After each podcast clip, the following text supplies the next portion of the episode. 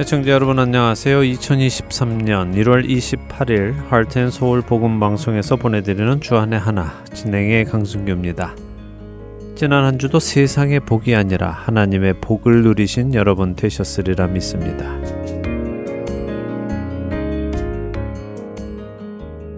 안내 말씀드립니다. 새해를 맞아 일반 CD를 댁에서 받아보시는 분들께 3장의 CD가 아니라 4장의 CD를 보내드리기 시작했습니다. 어떻게 잘 배달이 되고 있는지요? 소식 알려주시면 감사하겠습니다. 이와 함께 혹시라도 여러분의 CD 플레이어에서 MP3 CD가 재생이 되는지 확인을 하고 싶어서 일반 CD를 댁에서 받으시는 모든 분들께 따로 MP3 CD 한 장을 보내드리기로 했습니다. 그래서 여러분은 따로 봉투에 MP3 CD 한 장을 받으시게 될 텐데요. 받으시면 여러분의 CD 플레이어에 넣으셔서요. 재생이 되는지 한번 확인을 부탁을 드립니다. 그리고 만일 mp3 cd가 여러분의 cd 플레이어에서 재생이 되면 즉시 저희에게 전화를 주시기 바랍니다. 그러면 4장의 CD 대신에 4장의 CD가 한 장에 모두 담긴 MP3 CD를 보내드리도록 하겠습니다. 그러면 우송도 편리하고요. 망가질 위험도 적어지니까요. 또한 간단한 설문지도 동봉해서 보내드리니 답변을 주시기를 부탁을 드립니다. 저희 사역에 큰 도움이 될 것입니다. 일반 CD 4장 받고 계시는 분들 꼭 들어보시고 연락 주시기를 바랍니다. 첫 찬양 함께 하신 후에 말씀 나누겠습니다.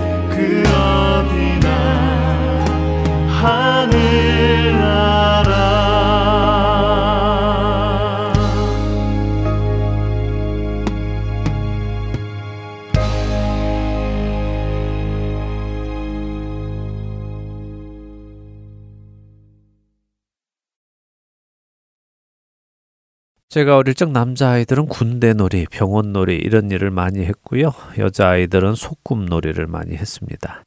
장난감이 많이 없던 시절이니 남자아이들은 계급을 정해서 대장이 병사를 지휘하며 마치 전쟁을 하는 듯 놀기도 했고 의사와 환자 역할을 서로 바꾸어 가며 놀기도 했습니다.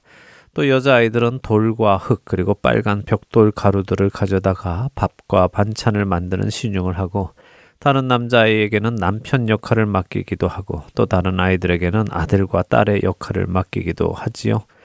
저도 어렸을 때 억지로 아빠 역할도 해보고 아이 역할도 해본 기억이 납니다. 의사를 해본 기억도 있고 환자가 되었던 기억도 있는데요. 근데 때로는 이 놀이를 하다가도 놀이와 실제를 구분하지 못하고 집중하는 아이들이 있습니다. 흙과 모래로 만든 밥을 정말 밥이라며 먹이려는 아이도 있었고요. 의사라며 친구 엉덩이에 주사를 놓겠다고 실제로 아이를 찔러 울게 만드는 아이도 있었죠. 어릴 적 그랬던 아이들의 기억 나지 않으십니까? 하지만 놀이는 놀이일 뿐 실제는 아니지요. 그 놀이가 다 끝나면 더 이상 엄마도 아니고 아빠도 아니고 대장도 또 병사도 아니고 의사도 환자도 아닙니다. 다들 자신들의 모습으로 돌아와서는 집으로 돌아가지요. 근데 요즘 우리의 신앙 생활을 돌아보며 혹시 우리도 어렸을 때 했던 소꿉 놀이처럼 교회 놀이를 하고 있는 것은 아닐까 의문이 생깁니다. 주의 음성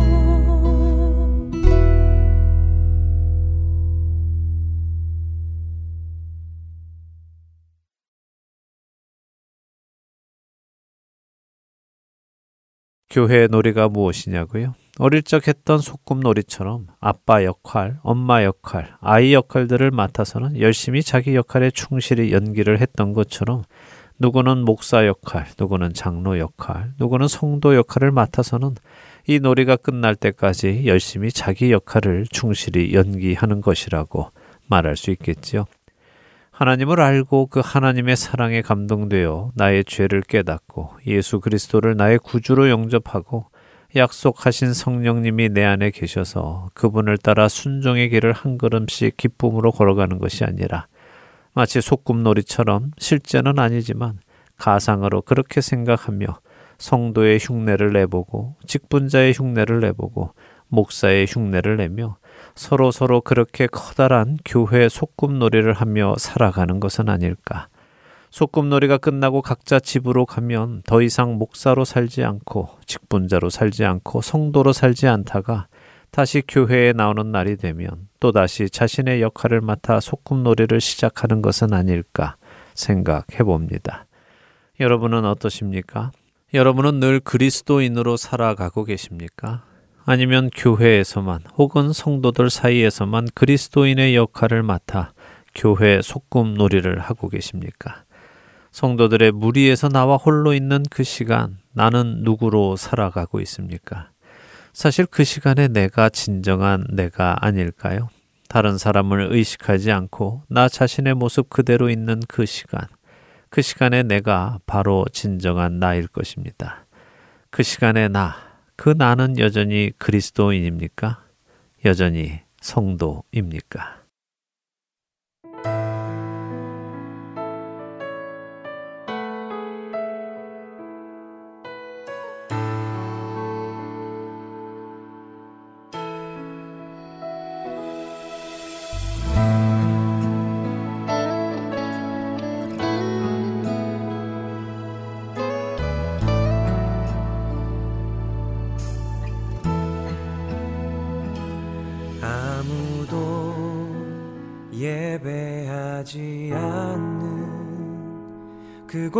그곳에서 주를 예배하리라.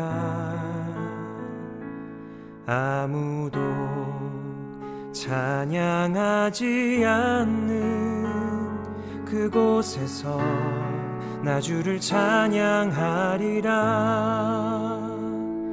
누구도 헌신하지 않는 그곳에서 주께 헌신하리라. 누구도 증거하지 않는 그곳에서 나 주를 증거하리라. 내가 밟는 모든 땅 주를 예배하게 하소서. 주의 보혈로 덮어지게 하소서. 내가 선이고 주의 거룩한 곳 되게 하소서. 주의 향기로 물들이소서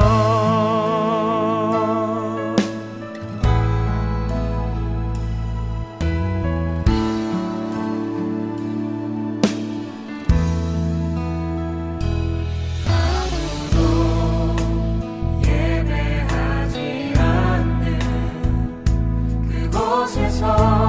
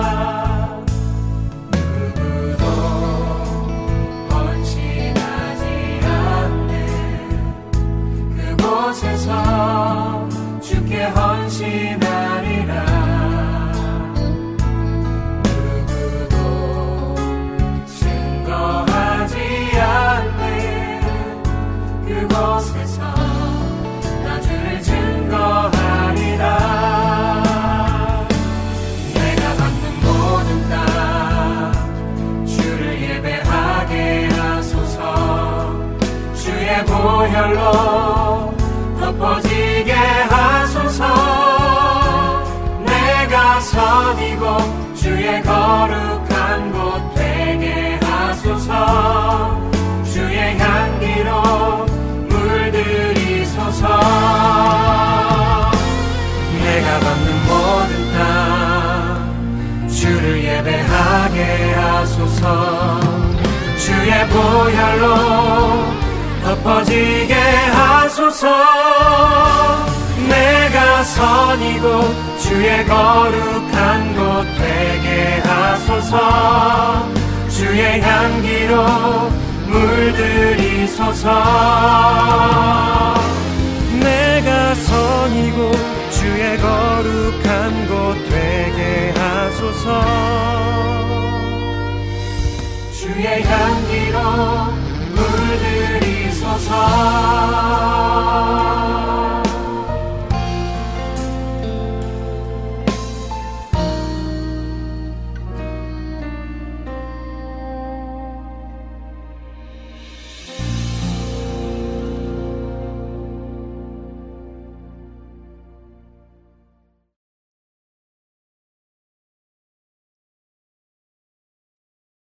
여러분과 함께 기도하는 1분 기도 시간입니다. 오늘은 아리조나 주예교회 김용일 목사님께서 기도를 인도해 주십니다.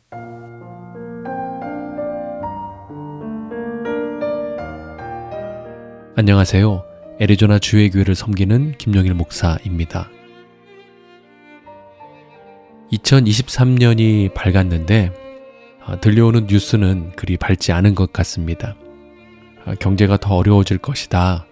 해고도 많을 것이다. 물가는 점점 더 오를 것이다. 라는 뉴스 속에서 어려움을 겪고 계신 분들이 참 많이 계시고요. 그래서 이 시간은 어려움을 겪고 계시는 분들을 위해서 함께 기도하기를 원합니다. 아, 모세는 신명기 32장 7절에서 이스라엘 공동체가 잊지 말고 기억해야 할 것들을 말해주고 있습니다. 7절에 이렇게 나옵니다. 옛날을 기억하라. 역대의 연대를 생각하라. 내 아버지에게 물으라. 그가 내게 설명할 것이요. 내 어른들에게 물으라. 그들이 내게 말하리로다. 아, 모세는 자녀들이 부모에게 물어야 하고 젊은이들이 어른들에게 물어서 공동체 전체가 함께 알고 기억해야 할 것들을 말해주고 있습니다. 과연 공동체가 잊지 말고 기억해야 할 것이 무엇이었을까요? 10절인데요. 이렇게 나옵니다. 여호와께서 그를 황무지에서 짐승이 부르짖는 광야에서 만나시고 호위하시며 보호하시며 자기의 눈동자 같이 지키셨도다. 눈동자 같이라고 번역된 히브리어를 직역하면요. 눈의 작은 자 혹은 눈의 딸이 됩니다. 아, 표현의 뉘앙스를 살려서 의역하면요. 이렇습니다. 눈 안에 있는 작은 자 혹은 눈동자에 비치는 딸이라는 뜻입니다. 이게 무슨 뜻일까요? 아, 저에게는 딸 다혜리가 있는데요. 태어났을 때 참 특별했습니다. 저희 아버지도 형제뿐이었고 저도 형제밖에 없는데 처음으로 이제 집안에 딸이 태어난 것입니다. 얼마나 귀엽고 예쁘고 신기한지 계속 눈을 마주쳤습니다. 아기는요, 눈동자에서 검은 부분이 좀 유난히 큽니다. 아, 제가 딸을 가까이에서 보고 있는데 갓난 아기 다이리의 눈에요. 아, 비친 제 모습을 보게 되었습니다. 눈동자 같이라는 표현은요, 바로 그런 뜻입니다. 아, 제가 딸을 가까이에서 사랑하는 눈으로 쳐다볼 때에 딸의 눈에 제 모습이 비치는 것처럼 그렇게 하나님께서 우리를 아주 가까이에서 바라보고 계신다라는 뜻을 가지고 있습니다. 혹시 요즘에 하나님이 나에게 관심이 있으신가? 나를 사랑하긴 하시나? 라는 생각이 드신다면 하나님이 이것을 분명히 기억하라고 말씀하십니다.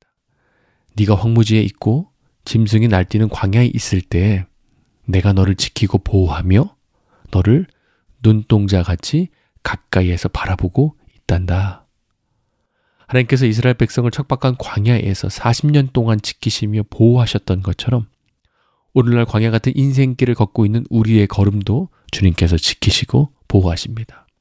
주님의 인도하심을 잊지 않고 기억하며 믿음으로 기도할 수 있는 우리 가정 또 교회가 되길 바랍니다.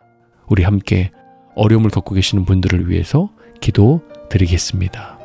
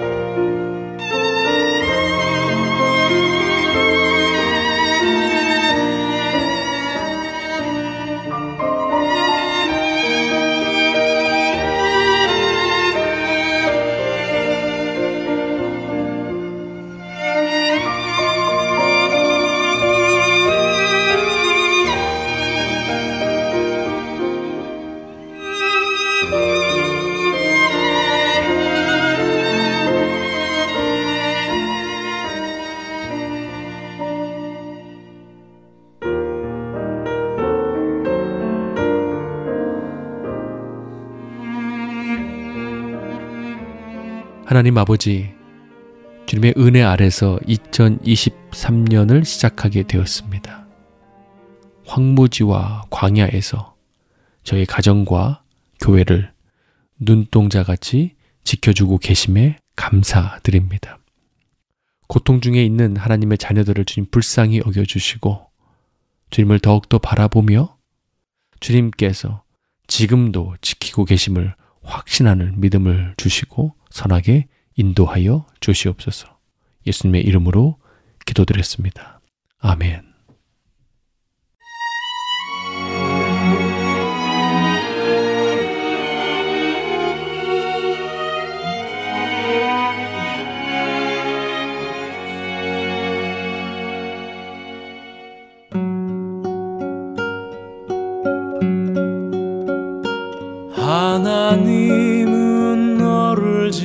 지키시는 자 너의 우편에 그늘 되시니 낮에 해와 밤의 달도 너를 해치 못하리. 하나님은 너를 지키시는 자 너의 환 하시리 그가 너를 도우시리라. 너의 출입을 지키시리라. 눈을 들어 산을 보아라. 너의 도움 어디서 오나 천지 지으신 너를 만드신 여호와께로다. 천지 지으신 너를 만드신 여호와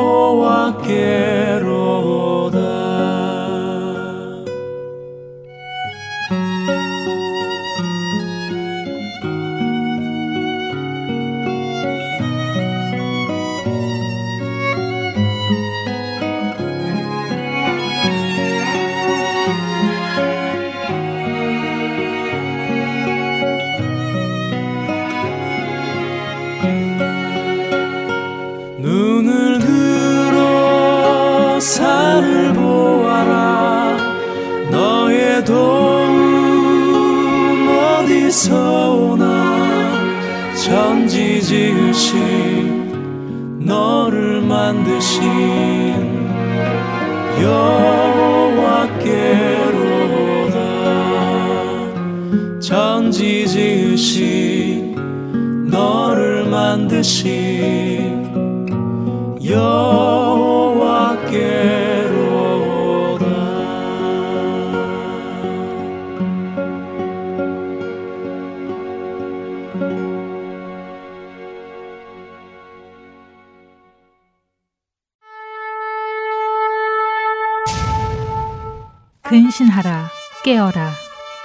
너희 대적 마귀가 우는 사자같이 두루 다니며 삼킬 자를 찾나니 너희는 믿음을 굳게 하여 저를 대적하라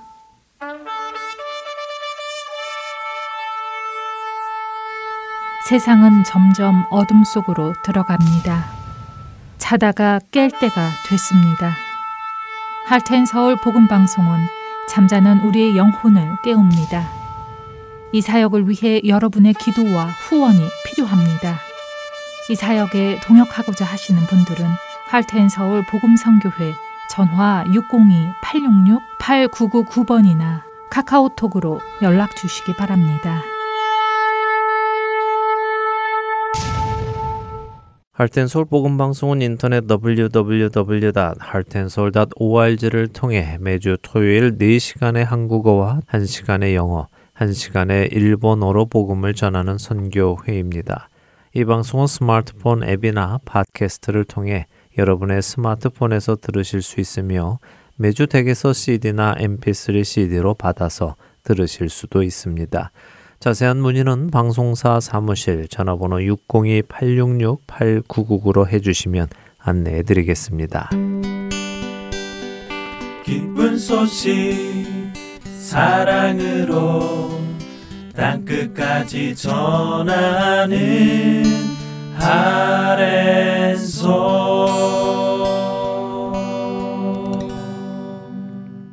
누가 복음을 공부하는 시간입니다. 누가의 복음으로 이어드립니다.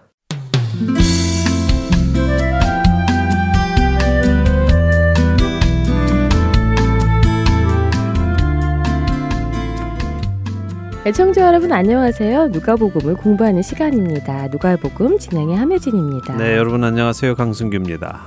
네, 지난 시간 3년간 예수님을 따라다니던 예수님의 제자들은 모두 도망갔지만 그동안은 사람들이 두려워 예수님의 제자인 것을 알리지 않았던 아리마다 사람 요셉이 공개적으로 빌라도에게 와서는 예수님의 시신을 거두는 모습을 보았습니다. 네, 사람의 믿음을 함부로 판단해서는 안 된다 하는 것을 보았죠. 네. 또한 부자였던 아리마대 사람 요셉이 그렇게 예수님의 시신을 자신의 묘에 안치하는 것까지도 구약 성경에 이미 예언되어 있었음도 보았습니다. 그러니까요. 예수님의 십자가 사건은 우연히 일어난 일이 아니라 하나님께서 창세 이전에 이미 계획하시고 구약의 선지자들을 통해 끊임없이 예언해 주신 사건 이라는 것을 보면서 구원의 확신이 더 굳건해지는 것을 보았습니다. 네.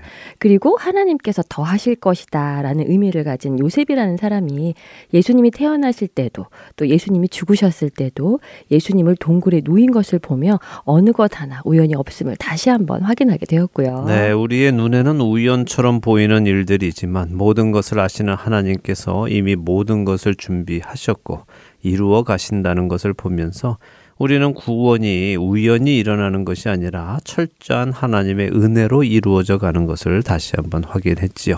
이것이 우리 안에 믿어져서 믿음이 더욱 단단해져 가는 우리가 되기를 바랍니다. 자, 오늘 누가복음 23장 마지막 두 절 읽고 이야기 나누죠. 네, 누가복음 23장 55절과 56절 읽겠습니다. 갈릴리에서 예수와 함께 온 여자들이 뒤를 따라 그 무덤과 그의 시체를 어떻게 두었는지를 보고 돌아가 향품과 향유를 준비하더라. 계명을 따라 안식일에 쉬더라. 예수님의 시신을 묘에 안치한 이후에 이야기가 시작되네요. 예, 어떤 사람들은 예수님께 일어난 일을 보며 가슴을 치고 돌아갔다고 48절에 말씀하셨죠. 네. 그런데 갈릴리에서 온 여자들 그러니까 예수님의 어머니와 그 곁에 함께 다니던 여인들을 의미하는데요. 이들은 예수님의 시신이 어디로 가는지를 뒤쫓아 갑니다. 예수님의 무덤이 어딘지 알아두었다가 나중에 와서 시체를 닦고 향유를 발라 썩는 냄새를 없애고 하는 그런 일을 하려고 한 것입니다. 자, 이것은 무엇을 의미할까요? 이것은 그들에게 예수님이 어쩌면 죽지 않으셨을지도 몰라 하는 기대감 같은 것이 전혀 음. 없었다는 것을 보여주는 것입니다. 네, 예수님이 정말 죽으셨다는 것을 알려주는 것이라는 말씀이시죠. 네, 예수님의 부활을 믿지 못하는 어떤 사람들은요, 예수님이 죽은 것이 아니라 기절했었는데 음. 깨어났다라는 주장까지도 합니다. 네. 믿음이 없으면 예수님이 죽으셨다가 살아나셨다는 것이 믿어지지 않지요. 그러나 성경은 당시의 사람들이 예수님이 정말 숨이 멈추셨고 죽으셨음을 말씀하고 계시는 것입니다. 또한 동시에 이 여인들 중 어느 누구도 예수님께서 부활하실 것이라는 것을 믿는 자 역시 없었다는 것을 말씀하고 계시는 것이죠. 그렇네요. 예수님이 말씀대로 부활하실 것이라고 믿었다면 향품과 향유를 준비하지 않았겠지요. 그렇죠. 그녀들이 그동안 예수님께서 여러 번 말씀하신 것을 믿지 않았고 기억하지도 못하는 것입니다. 자, 누가복음 9장으로 한번 가볼까요? 누가복음 9장이요. 네. 한참 앞이네요. 한참 앞이죠. 예, 누가복음 9장 22절 한번 읽어주시죠. 네. 이르시되 인자가 많은 고난을 받고 장로들과 대제사장들과 서기관들에게 버림받되어 죽임을 당하고 제 3일에 살아나야 하리라 하시고 네, 정말 예수님 말씀하신 그대로 일이 일어났네요. 그렇습니다. 자, 누구든지 예수님의 이 말을 들었던 사람들이라면, 어, 예수님이 그때 장로들과 대제사장들과 서기관들에게 버림받아 죽임을 당할 것이라고 하셨는데, 정말로 장로들과 대제사장들과 서기관들에게 버림받으셔서 죽으셨네. 음. 정말 말씀하신 그대로 일어났네라고 생각했어야 하지요. 네. 그리고 그런 생각을 한 사람이라면 야 예수님이 말씀하신 그대로 장로들과 대제사장들과 서기관들에게 버림받으셔서 죽으셨으니까 그 다음에 하신 말씀 제 3일에 살아나야 하리라 하신 말씀도 일어나겠구나 하고 믿음이 생겼어야 합니다. 아, 그랬어야 했는데 어느 누구도 그 생각을 못 했군요. 네. 안타깝습니다. 네, 그만큼 사람이 죽었다가 살아난다는 것이 믿겨지지 않는 일인 네. 것이죠. 이들은 그동안 정말 많은 기적들을 보았습니다. 예수님이 온몸에 나병 걸린 사람을 회복시켜 주시는 것, 말 못하는 사람, 암 못 보는 사람을 고쳐 주시는 것, 군대 귀신 들린 사람을 자유하게 해 주시는 것, 폭풍을 잠잠케 하시고 물 위로 걸으시던 것, 심지어 죽었던 소녀, 또 죽었던 나사로를 살리시는 기적을 보고 예수님을 믿었지만 그 예수님이 다른 사람은 살릴 수 있어도 자신이 죽어버렸기에 모든 것이 다 끝났다고 생각하고 마는 것이죠. 네. 그들은 아직 예수님이 하나님이셨음을 모르는 것입니다. 예수님이 죽은 자를 살리신 것 같이 하나님께서 예수님을 다시 살리실 것을 모르고 있는 것이죠. 그만큼 부활을 믿는 것은 어려운 일이었군요. 그렇습니다. 오늘날도 부활을 믿지 못하는 사람들이 많습니다. 네. 아까도 말씀드린 것처럼 예수님이 기절했다가 깨어났다는 사람들, 부활은 지어낸 음. 이야기다라고 하는 사람들이 있지요. 이들은 자신들의 생각에 부활이 가능하지 않은 일이기에 부활을 믿지 못하는 것입니다. 그러나 사도 바울이 고린도전서 15장 16절에서 19절에 말씀하셨듯이 죽은 자가 다시 살아나는 일이 없으면 예수님께서 다시 살아나신 일이 없었을 것이고요. 만일 부활이 없으면 모든 사람 가운데 부활을 믿는 우리들이 더욱 음. 불쌍한 사람인 것입니다. 자, 그러나 여기 누가복음 23장의 사람들은 아직 그 부활을 믿지 못하고 있습니다. 이들은 예수님이 죽으신 것으로 모든 것이 끝났다고 생각하고 있지요. 자, 여기 이 여인들, 특별히 예수님의 육신의 어머니 마리아는 자신의 아들이기도 한 예수님에 대한 사랑이 각별했겠지요. 아무래도 그랬겠지요. 예수님이 메시아이셔도 자신에게는 배 아파서 난 아들이니까요. 네, 살이 다 찢어지고 손과 발에 커다란 못이 관통하고 심장이 찔리고 피를 흘린 그 아들의 모습을 보며 어머니 마리아의 마음도 찢어졌을 음, 것입니다. 그러니 그 아들의 시신을 잘 닦아주고 싶었을 것입니다. 그런데 이제 안식일이 시작이 됩니다. 예수님이 죽으 신 금요일 오후가 끝나고 안식일이 시작이 되니 계명 때문에 그 일은 못합니다. 마리아의 마음이 정말 많이 힘들었을 것 같아요. 빨리 안식일이 지나기만을 기다렸을 것 같습니다. 그랬겠죠. 네. 그리고 그녀들이 기다리던 안식일이 지나갑니다. 자, 어떤 일이 일어날까요? 누가복음 24장으로 넘어가서요. 1절에서 3절을 먼저 읽어보지요. 드디어 누가복음의 마지막 장인 24장으로 가네요. 네. 네, 1절부터 읽습니다. 안식 후 첫날 새벽에 이 여자들이 그 준비한 향품을 가지고 무덤에 가서 돌이 무덤에서 굴려 옮겨진 것을 보고 들어가니 주 예수의 시체가 보이지 아니하더라. 이 여인들이 안식일 다음 새벽에 자신들이 준비해 두었던 향품을 가지고 시체를 닦아주려 갔군요. 네, 그렇습니다. 그랬는데 어땠습니까? 돌이 무덤에서 굴려진 것을 보았고 예수님의 시체가 없어진 것을 보았어요. 그렇습니다. 자, 여기서 잠시 생각해 보지요. 이 여인들은 예수님이 죽으시는 것을 보고 향품과 향료를 준비했습니다. 네. 그러나 아직 사용하지 못했죠. 네. 사용하기도 전에 안식일이 와서 그랬습니다. 그리고 안식 후 첫 새벽에 준비한 향품과 향료를 가지고 예수님의 시신을 찾아왔습니다. 그런데 시신이 없습니다. 네. 그녀들이 준비한 향품과 향료는 쓸 수 없게 됐습니다. 왜요? 시신이 없기 때문이죠. 그런데 예수님을 위해 향료를 준비했고 그 향료를 쓴 여인이 있습니다. 누구입니까? 죽은 나사로의 누이인 마리아군요. 네.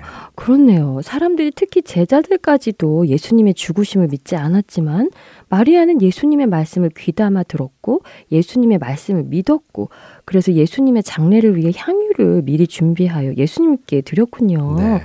그럼 그녀는 나중에 예수님께 향유를 사용할 수 없다는 것도 알고 있었다는 것인가요? 저는 그렇다고 생각합니다. 음. 누가복음 10장에서 마르다는 예수님의 일행의 식사를 위해 분주하게 준비를 했지요. 네. 그때 마리아는 예수님의 발 앞에 앉아 말씀을 경청했습니다.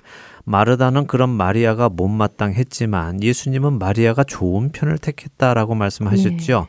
예수님의 말씀을 평소에도 귀담아 들었던 마리아는 예수님께서 죽으실 것이라는 것과 다시 부활하실 것이라는 말씀을 믿었던 여인이라고 저는 생각을 음. 합니다. 그래서 그녀는 예수님이 죽으시기 전에 예수님을 위해 향유 옥합을 깨어 그분을 씻겨 드렸죠. 자, 마태복음을 잠시 볼까요? 마태복음 26장 6절에서 13절을 읽어 보겠습니다. 네, 마태복음으로 갑니다. 마태복음 26장 6절부터 읽습니다. 예수께서 배단이 나병 환자 시몬의 집에 계실 때한 여자가 매우 귀한 향유 한 옥합을 가지고 나와서 식사하시는 예수의 머리에 부으니 제자들이 보고 분개하여 이르되 무슨 의도로 이것을 허비하느냐? 이것을 비싼 값에 팔아 가난한 자들에게 줄 수 있었겠도다 하거늘. 예수께서 아시고 그들에게 이르시되 너희가 어찌하여 이 여자를 괴롭게 하느냐 그가 내게 좋은 일을 하였느니라. 가난한 자들은 항상 너희와 함께 있거니와 나는 항상 함께 있지 아니하리라. 이 여자가 내 몸에 이 향유를 부은 것은 내 장례를 위하여 함이니라. 내가 진실로 너희에게 이르노니 온 천하에 어디서든지 이 복음이 전파되는 곳에서는 이 여자가 행한 일도 말하여 그를 기억하리라 하시니라. 네, 마리아가 예수님께 향유를 깨어 머리에 부은 것을 기록한 장면이네요. 네, 자, 이 장면을 잘 보시기 바랍니다. 제자들은 예수님과 함께 있었어도요, 예수님의 죽으심과 부활에 관한 말씀을 믿지 않았습니다. 그런데 마리아는 예수님의 말씀을 믿었지요. 그런데 마리아는 뭐 예수님이 어차피 다시 살아나실 것인데 장래가 뭐가 필요해라는 생각을 하지 않았습니다. 그녀는 예수님이 다시 살아나신다 하더라도 그분이 하나님의 어린 양으로 자신을 대신하여 살이 찢어지고 조롱을 당하고 십자가에서 죽으실 것을 알았지요. 네. 그렇기에 그분께 감사할 수밖에 없었습니다. 그분이 가셔야 할 그 길을 감사할 수밖에 없었죠. 그래서 아무도 몰라주는 그분의 그 죽음의 길을 위해 장례를 준비한 것입니다. 마리아는 지금이 아니면 예수님의 장례를 준비할 수 없다는 것을 알았다는 것이군요. 네, 그래서 예수님께서 말씀하시는 것입니다. 온 천하에 어디서든지 이 복음이 전파되는 곳에서는 이 여자가 행한 일도 말하여 그를 기억하리라 라고 말씀하셨죠. 네. 마리아는 예수님의 말씀, 곧 죽으시고 부활하실 것이라는 말씀을 믿었다는 것을 알리라는 말씀입니다. 그래서 예수님의 말씀을 귀담아 듣는 것이 중요한 것입니다. 예수님과 같이 있다고 해서 그냥 믿어지는 것이 아닙니다. 제자들은 곁에서 예수님의 말씀을 들었어도 자신들의 생각과 자신들의 원함을 이루려 했기에 예수님의 말씀이 제대로 그들의 마음속에 심겨지지 않았습니다. 그런데 마리아는 그 예수님의 말씀을 귀담아 들었고 그 말씀을 믿었고 그래서 행동으로 옮긴 것입니다.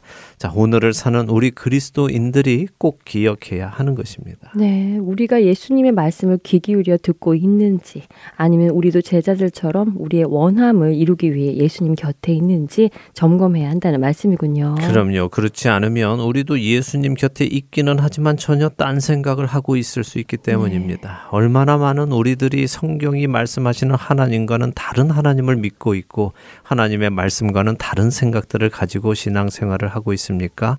꼭 점검해야 합니다. 네. 자, 다시 누가복음 24장으로 돌아오지요. 이 여인들은 나사로의 누이 마리아와는 달랐습니다. 예수님의 말씀을 믿지 못했지요. 그래서 죽으신 예수님의 시신을 장례하기 위해 향품과 향료를 가지고 옵니다. 그러나 그녀들은 자신들이 준비한 향료를 사용할 수 없습니다. 시체가 없기 음. 때문입니다. 자, 분명히 죽은 시체가 없습니다. 그럼 그들에게는 어떤 생각이 들어야 했을까요? 아, 예수님의 시신이 없다. 정말 말씀하신 대로 부활하셨구나 하고 생각했어야 하지 않을까요? 네, 그러면 좋겠지요. 네. 그녀들은 과연 어떻게 했을까요? 누가복음 24장을 계속해서 보지요. 4절부터 7절 읽고 또 이야기 나누겠습니다. 네, 4절부터입니다. 이로 인하여 근심할 때 문득 찬란한 옷을 입은 두 사람이 곁에 섰는지라. 여자들이 두려워 얼굴을 땅에 대니 두 사람이 이르되 어찌하여 살아있는 자를 죽은 자 가운데서 찾느냐 여기 계시지 않고 살아나셨느니라. 갈릴리에 계실 때 너희에게 어떻게 말씀하셨는지를 기억하라. 이르시기를 인자가 주인의 손에 넘겨져 십자가에 못 박히고 제3일에 다시 살아나야 하리라 하셨느니라 한데 그렇네요. 그녀들이 믿지 못하고 있었고 기억도 못하고 있었던 예수님의 말씀을 기억하라고 천사들이 이야기해 주네요. 네, 자 찬란한 옷을 입은 두 사람은 천사지요. 네. 마태복음 28장 5절은 그들이 천사라고 기록하고 있습니다. 자, 그녀들은 시신이 없어진 것을 보고 어떻게 했다고 하십니까? 근심했다고 하네요. 그렇습니다. 시신이 없어지니까 부활하셨구나 하고 생각하는 것이 아니라 음. 근심했습니다. 무슨 의미입니까?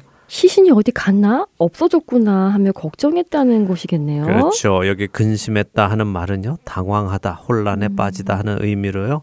지금 이 여인들이 갈피를 못 잡고 네. 당황해 하고 있음을 표현한 것입니다. 아유, 이게 어떻게 된 일인가? 음. 누가 시체를 가져갔나? 야, 이거 로마 군인들이 뭔가 더 나쁜 짓을 하려고 가지고 갔나? 네. 아니면 장로들과 제사장들이 뭔가 하려고 가지고 갔나? 이런저런 여러 가지 정황을 음. 생각해 보며 혼란스러워하고 있다는 것입니다. 바로 그때 그녀들 곁에 찬란한 옷을 입은 두 사람이 서 있게 된 것이죠. 이 두 사람을 본 그녀들의 반응은 또 어떻습니까? 두려워서 얼굴을 땅에 댔다고 하네요. 엎드려서 고개를 숙였다는 말이겠죠? 그렇습니다. 그런 그녀들에게 천사가 뭐라고 합니까? 어찌하여 살아있는 음. 자를 죽은 자 가운데서 찾느냐 하며 그녀들을 책망하지요. 네. 그러면서 갈릴리에 계실 때 너에게 어떻게 말씀하셨는지를 기억하라고 하십니다. 정말 나사로의 누이 마리아와 분명한 차이가 있군요. 네, 사실 여기 있는 여인들의 이름들도 대부분이 마리아입니다. 네. 막달라 마리아, 제자 중 작은 야고보의 어머니 마리아.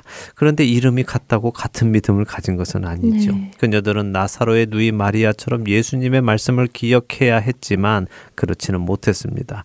그래서 천사들이 다시 그녀들의 기억을 되살려 줍니다. 뭐라고 하셨다고요? 인자가 죄인의 손에 넘겨져 십자가에 못 박히고 제3일에 다시 살아나야 하리라 라고 하신 그 말씀을 기억하라고 하네요. 네, 너무도 당연한 일이었지만 그녀들은 그렇지 못했습니다. 자, 천사의 말에 그녀들은 어떻게 할까요? 8절부터 11절 또 읽어보지요. 네, 8절입니다. 그들이 예수의 말씀을 기억하고 무덤에서 돌아가 이 모든 것을 열한 사도와 다른 모든 이에게 알리니 이 여자들은 막달라 마리아와 요한나와 야고보의 모친 마리아라. 또 그들과 함께한 다른 여자들도 이것을 사도들에게 알리니라. 사도들은 그들의 말이 허탄한 듯이 들려 믿지 아니하나. 음. 자, 어떻습니까? 천사들이 예수님이 하신 말씀을 기억해라라고 하니까 그녀들이 예수님의 말씀을 기억하고는 아, 그 말씀이 정말이구나 하고는 무덤을 떠나갑니다. 그리고 열한 사도와 다른 모든 이들에게 알렸다고 하시죠. 자, 그렇다면 제자들의 반응은 어떻습니까? 그들은 믿습니까? 아닌데요. 그녀들의 말이 허탄한 듯이 들려서 믿지 않았다고 하시네요. 아, 이거 정말 부활이 이렇게 믿기 어려운 일이군요. 그렇습니다. 부활이 믿어지는 것은 은혜입니다. 네. 누가는 무덤을 찾아갔던 여인들의 이름을 기록하고 있지 요. 막달라 마리아. 예전에 일곱 귀신이 들렸었는데 예수님께서 귀신으로부터 자유하게 해주신 여인입니다. 그녀는 그 이후로 예수님을 따라다녔죠. 종종 막달라 마리아가 창녀였다라는 주장도 있지만 성경적인 근거는 없습니다. 그렇게 생각할 이유는 없죠. 자, 요한나라는 여인은 누가복음 8장에서 우리가 본 적이 네. 있는데요. 그녀는 헤롯의 청지기 구사의 아내다라고 기록이 되어 있었습니다. 그리고 그녀는 자신의 소유로 예수님과 제자들을 섬겼다고 기록하고 네. 있었죠. 그리고 야고보의 모친 마리아가 있습니다. 이들이 자신들이 경험한 일을 사도들에게 와서 알렸지만 사도들은 그 말이 허탄한 듯 들렸다고 하시죠. 허탄하다라는 헬라어는 어리석은 말, 쓸데없는 잡담, 심하게는 과대망상증을 나타내는 의학 용어로까지 쓰이는 말입니다. 과대망상증이요. 네. 정신 이상을 말하는 것이잖아요. 그렇다면 사도들이 이 여인들의 정신이 좀 이상해졌다라고 생각할 정도라는 것이네요. 예, 그만큼 믿기지 않는 말을 한다고 음, 생각하는 것이죠. 이 여인들이 예수님을 너무 사랑하다 보니까 음. 예수님이 죽지 않았으면 좋겠다라고 생각해서 이런 정신 나간 소리를 음. 하고 있구나라고 생각했다는 것입니다. 자, 오늘은 여기까지 보도록 하고요. 오늘 이야기를 정리를 해보죠. 부활. 사람이 죽었다가 살아나는 것. 그런데 그건 그냥 죽었던 사람이 다시 깨어난 것과는 전혀 다릅니다. 성경의 부활은 새로운 몸을 입고 부활하는 것이죠. 그래서 이것을 믿기가 어렵습니다. 왜냐하면 사람들은 그런 것을 본 적이 없기 때문이죠. 만일 예수님이 죽은 줄 알았는데 죽지 않았고 깨어난 것이라면 지금 예수님의 모습은 어땠을까요? 온몸이 찢기고 음. 피가 흐르고 있는 그 모습 그대로 걸어 다니지 네. 않았겠습니까? 정말 끔찍한 모습이셨겠네요. 마치 영화에 나오는 좀비 같은 그런 모습이요. 맞습니다. 끔찍한 모습이죠. 그런데 네. 예수님은 그런 모습으로 다니신 것은 아닙니다. 후에 부활하신 예수님을 만나며 그이 야기는 더 자세히 하도록 하고요. 아, 오늘 중요한 것은 부활이 있다는 것과 그 부활은 죽었다가 그냥 깨어나는 것이 아니라 새로운 몸을 입는다는 것입니다. 그래서 이것이 믿기에 어렵지만 오직 하나님을 믿는 자들은 믿어지는 사실입니다. 부활이 믿어지는 은혜가 우리 모두에게 있기를 소망합니다. 아멘. 부활의 소망이 우리 모두에게 있기를 바라며 오늘 누가의 복음 여기에서 마치도록 하겠습니다. 다음 주에 뵙겠습니다. 안녕히 계세요. 안녕히 계십시오.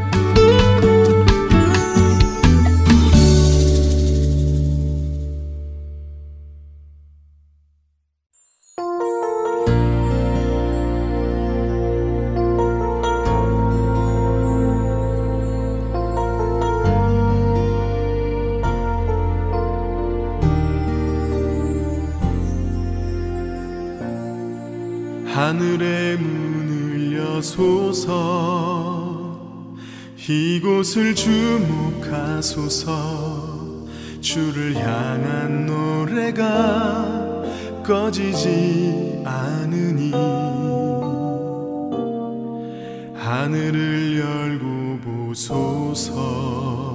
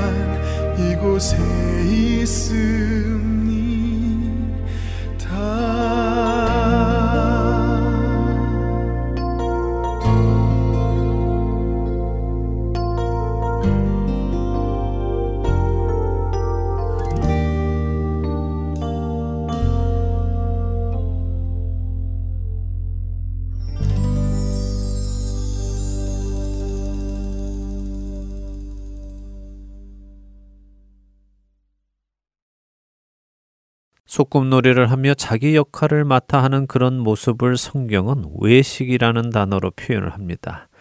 휘포크리테스라는 헬라어로 맡겨진 인물을 연기하는 배우를 의미하지요. 배우는 자신이 아닌 다른 사람을 연기하는 사람입니다. 배우가 자신이 아닌 그 다른 사람을 그 다른 사람답게 연기를 하면 할수록 좋은 배우, 연기를 잘하는 배우라는 평가를 받죠. 영어 히포크리트, 곧 위선자라는 말이 여기에서 나오기도 했습니다. 이 외식이라는 휘포크리테스는 신약 성경에서 17번 사용이 되었습니다. 근데 그 중에 13번이 마태복음에 사용되었는데요. 위선을 의미하는 외식이라는 이 단어의 대부분이 왜 마태복음에 사용되었을까요? 마태복음은 우리가 잘 알듯이 유대인들을 위해 쓰여진 복음서입니다. 유대인들이 1차적인 독자였지요. 이들은 하나님을 아는 사람들이었고 율법을 아는 사람들이었으며 하나님의 말씀을 아는 사람들이었고 하나님께 제사를 지내고 예배를 드리는 사람들이었습니다. 바로 그런 그들에게 성경은 외식이라는 단어를 사용하고 계시는 것이죠.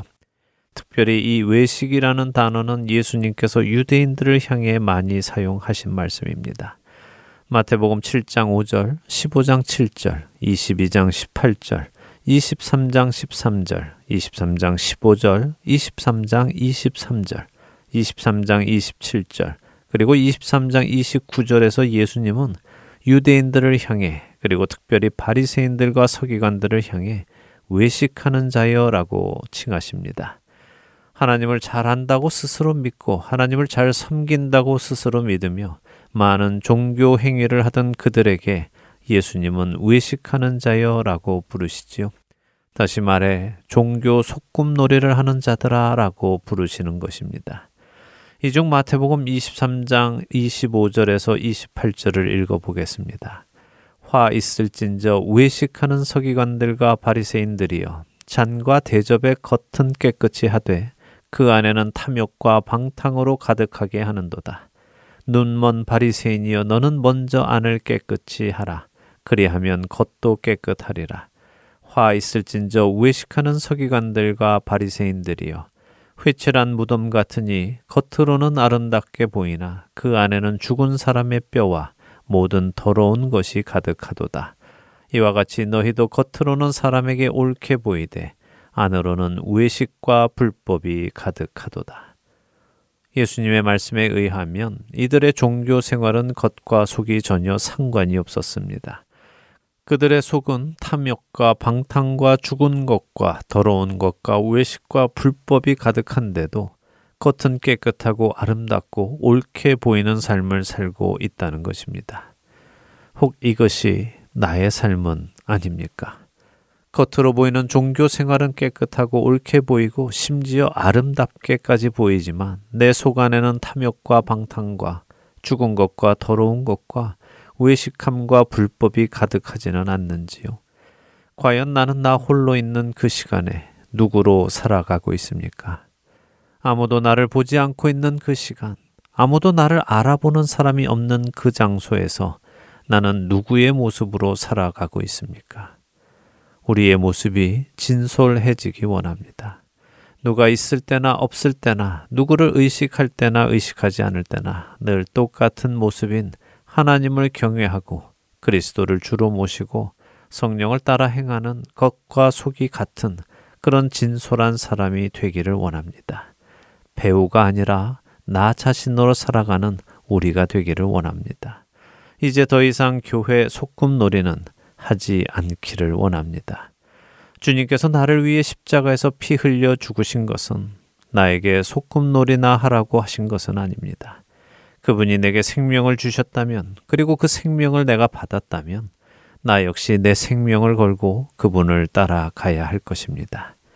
누구든지 헛된 말로 너희를 속이지 못하게 하라. 이로 말미암아 하나님의 진노가 불순종의 아들들에게 임하나니 그러므로 그들과 함께하는 자가 되지 말라. 너희가 전에는 어둠이더니 이제는 주 안에서 빛이라. 빛의 자녀들처럼 행하라. 빛의 열매는 모든 착함과 의로움과 진실함에 있느니라. 에베소서 5장 6절에서 9절의 말씀입니다. 한 주간도 외식하는 자가 아니라 빛의 자녀처럼 진실함으로 살아가시는 저와 애청자 여러분이 되시기를 간절히 소망하며 오늘 주안의 하나 여기에서 마치도록 하겠습니다. 함께 해주신 여러분들께 감사드리고요. 저는 다음 주 이 시간 다시 찾아뵙겠습니다. 지금까지 구성과 진행의 강승규였습니다. 애청자 여러분, 안녕히 계십시오. 삶의 작은 일에도 그 마음을 알기 원하네 그 길, 그 좁은 길로 가기 원해 나의 자금을 알고 그분의 크심을 알며 소망. 그 깊은 길로 가기 원하네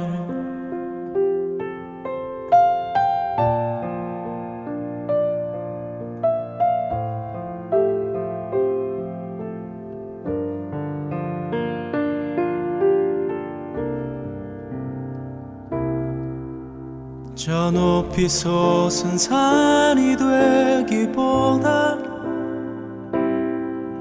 여기 오름직한 동산이 되길.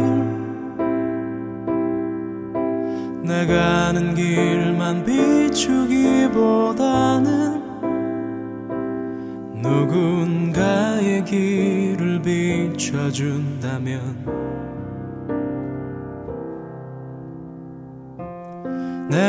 노래하듯이 또 내가 얘기하듯이 살길. 난 그렇게 죽기 원하네. 삶의 한 절이라도 그분을 담기 원하는 사랑.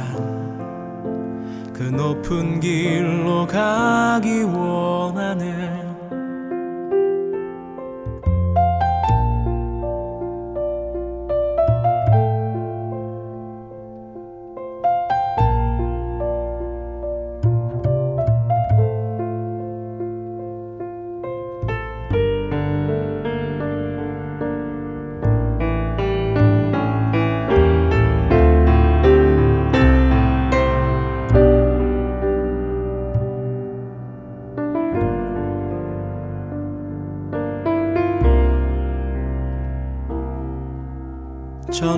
솟은 산이 되기보다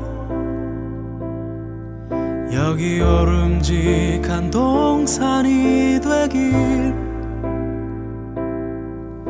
내가 아는 길만 비추기보다는 누군가의 길을 비춰준다면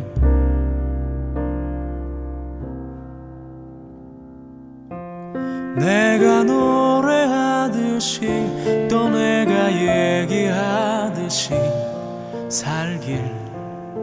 난 그렇게 죽기 원하네. 삶의 한 절이라도 그분을 담기 원하네. 사랑 그 좁은 길로 가